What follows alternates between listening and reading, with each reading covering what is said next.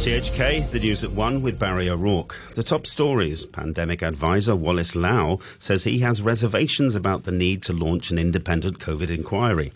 Firefighters tackle a large blaze at an industrial building in Choi Hung.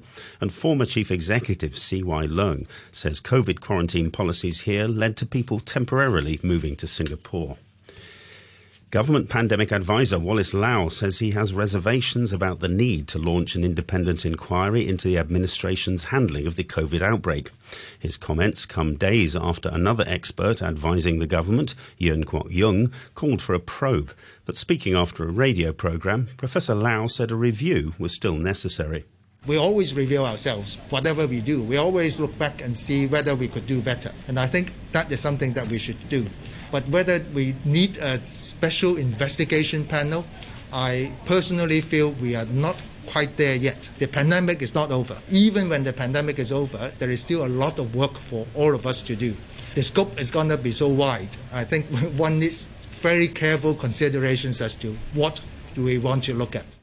The Fire Services Department says the wind is carrying smoke and an unusual smell from a fire at a Choi Hung industrial building, and any members of the public affected should remain calm and close their doors and windows. In a statement, the department said the fire had broken out just after a quarter past five this morning and that it was upgraded to a number three alarm just before 9 a.m. It subsequently said four jets and three breathing apparatus teams had been brought in to fight the blaze up from two jets and two breathing teams earlier in the day. The department said one person had been sent to hospital after feeling unwell. Former Chief Executive C.Y. Leung says Hong Kong's COVID quarantine policies have led to people temporarily moving away from the SAR to Singapore. On a radio program, Mr. Leung questioned how many more immigrants Singapore could take in without causing resentment. He also said Hong Kongers should focus on doing their own thing, consider the opportunities on the mainland, and not fixate so much about Singapore. Financial Secretary Paul Chan, who will deliver his budget speech in less than a month, says fiscal policy will be less expansionary. Mr. Chan also said he hadn't yet decided whether to issue another round of spending vouchers. He said authorities had to take public finances into account. Over the past two years, because of COVID and the economic downturn, many citizens have been under a lot of pressure. Our measures were counter-cyclical with the aim of relieving the pressure on people. But each time we spent quite a lot of money. This moment we have to be cautious. The economy has started to recover, but there are uncertainties. Recovery isn't fast and strong enough. Overall, there are policies that need to be adjusted, and we can't press ahead like we did before. A lawyer representing the family of Tyree Nichols, an African American beaten to death by police during a traffic stop in Memphis, has welcomed the murder and kidnapping charges brought against the officers involved, who were also black.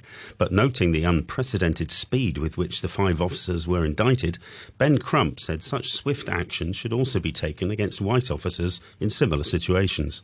As the chief said, it was important for the community that they took swift action and that justice moves swiftly against these five officers who happen to be African American, well, when it's white officers, we think it's also important to the community that there is swift action and that we move swiftly to justice. The BBC's Barbara Plett-Usher has been speaking with Tyree Nichols' mother. I asked her why she had not watched the video because she said several times she couldn't bring herself to watch it. And she said, Look, I know what happened to my son. I was in the hospital. I saw what he looked like. I didn't need to see the video to know that he was dead. I also asked her about her response to the fact that the five officers who killed her son were also black. And she said it's not about whether they're black, purple, white, or whatever. It's the fact that you have police behaving badly. This is about police conduct. It's not about race. And if it is about race, it's about the race of the victim, not about the race of the police officer who's carrying out the excessive use of force. A Palestinian gunman has killed at least seven people outside a synagogue in occupied East Jerusalem, where Israeli worshippers had gathered for prayers. The attacker was killed by Israeli police. The shooting comes amid an escalation in tensions after nine Palestinians were killed during an Israeli military raid in the occupied West Bank on Thursday. The BBC's Tom Bateman reports from the scene. Things are already at a very, very grave place. And I think, you know, this is now just going to add even more fuel to the arguments that, uh, or the fear that things will only get worse. And so in that context, you have the international community having called for de-escalation. We had the United Nations, uh, the US yesterday saying they called on everyone to try to reduce the level of tension. And clearly we've had the complete reverse with this incident. Speaking after visiting the scene, the Israeli Prime Minister Benjamin Netanyahu urged Israelis not to react to the attack with violence. We must act with determination and composure. I call on people not to take the law into their own hands. For that, we have an army and police and security forces, and they are acting and will be acting according to guidance from the cabinets. US prosecutors have charged three men on suspicion of conspiring to assassinate a US journalist and activist of Iranian origin.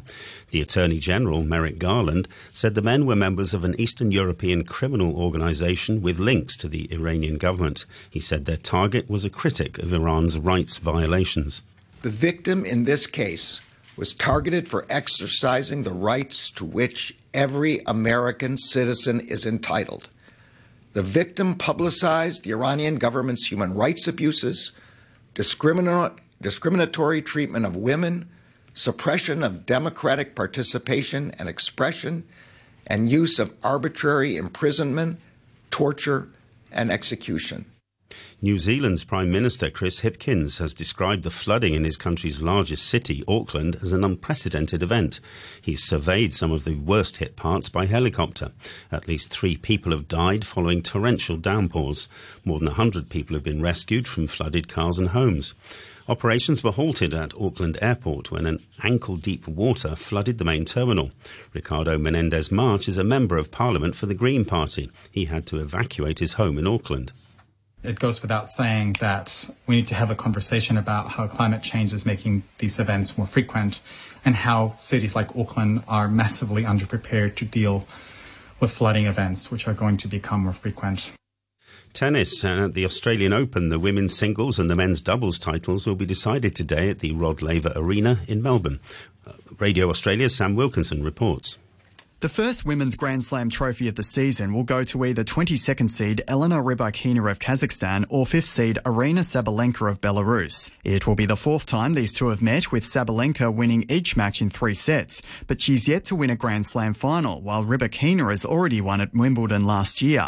Following that match, the Australian pairing of Rinky Hijikata and Jason Kubler will be on court in the men's doubles final against Hugo Nys and Jan Zielinski.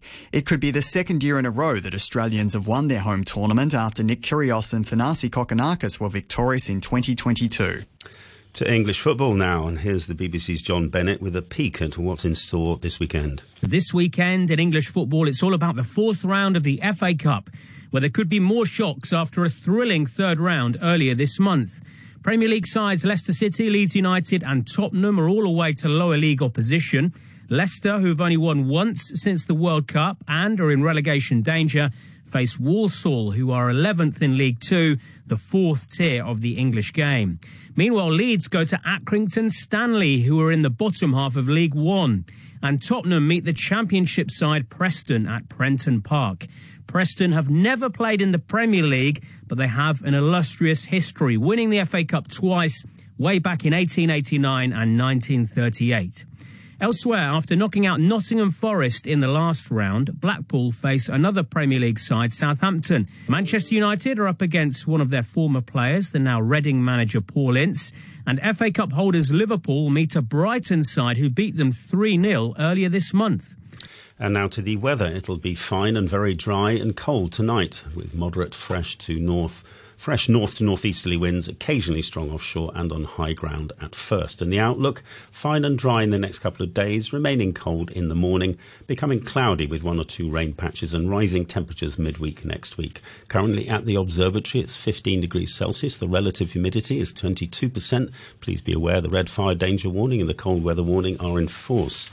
And to end the news, top stories once again. Pandemic advisor Wallace Lau says he has reservations about the need to launch an independent COVID inquiry.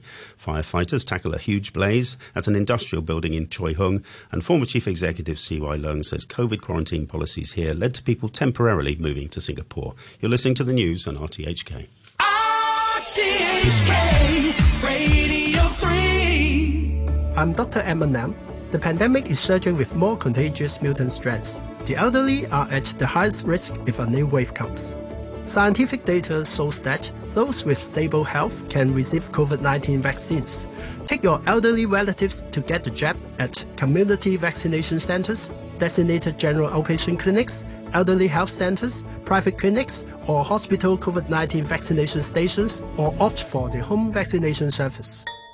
I am the Little Grape, and I'm here to alert citizens to scams.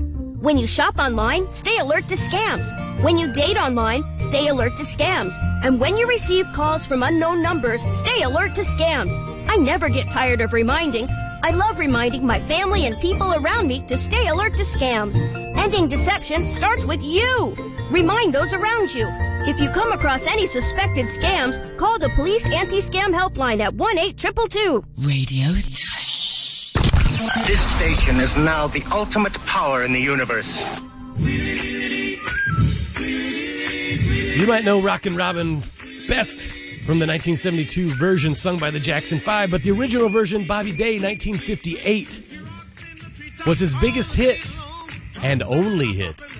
They stopped recording music as a solo artist after 1960 when he began concentrating on songwriting.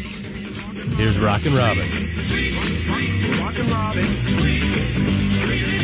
Blow Rockin' Robin, cause we really gonna rock tonight. Every little swallow, every Yes, it's all about the one hit wonders. Until 3 p.m., Andrew Dembina will be coming to take my spot. These are some of the greatest hits of all time, but one and done.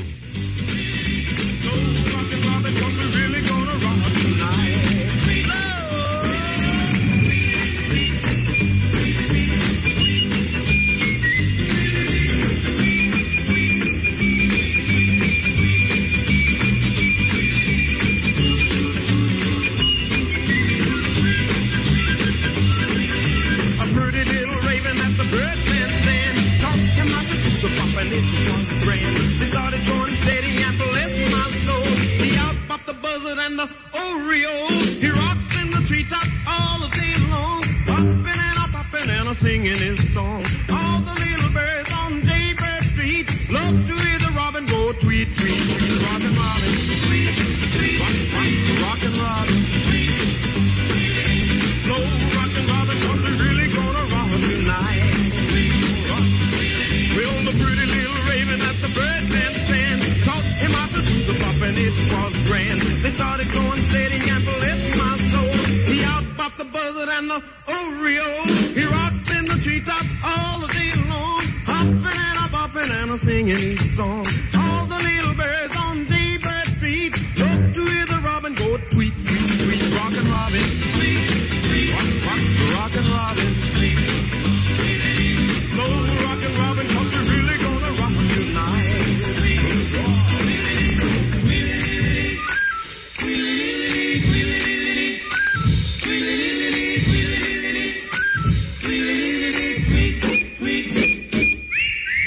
Hey Baby, sung by Bruce Channel at top the Billboard Hot 100 in 1962. While touring Europe, he was accompanied by a little known band at the time named the Beatles. The song experienced a resurgence in popularity when it was used in a scene in 1987's Dirty Dancing.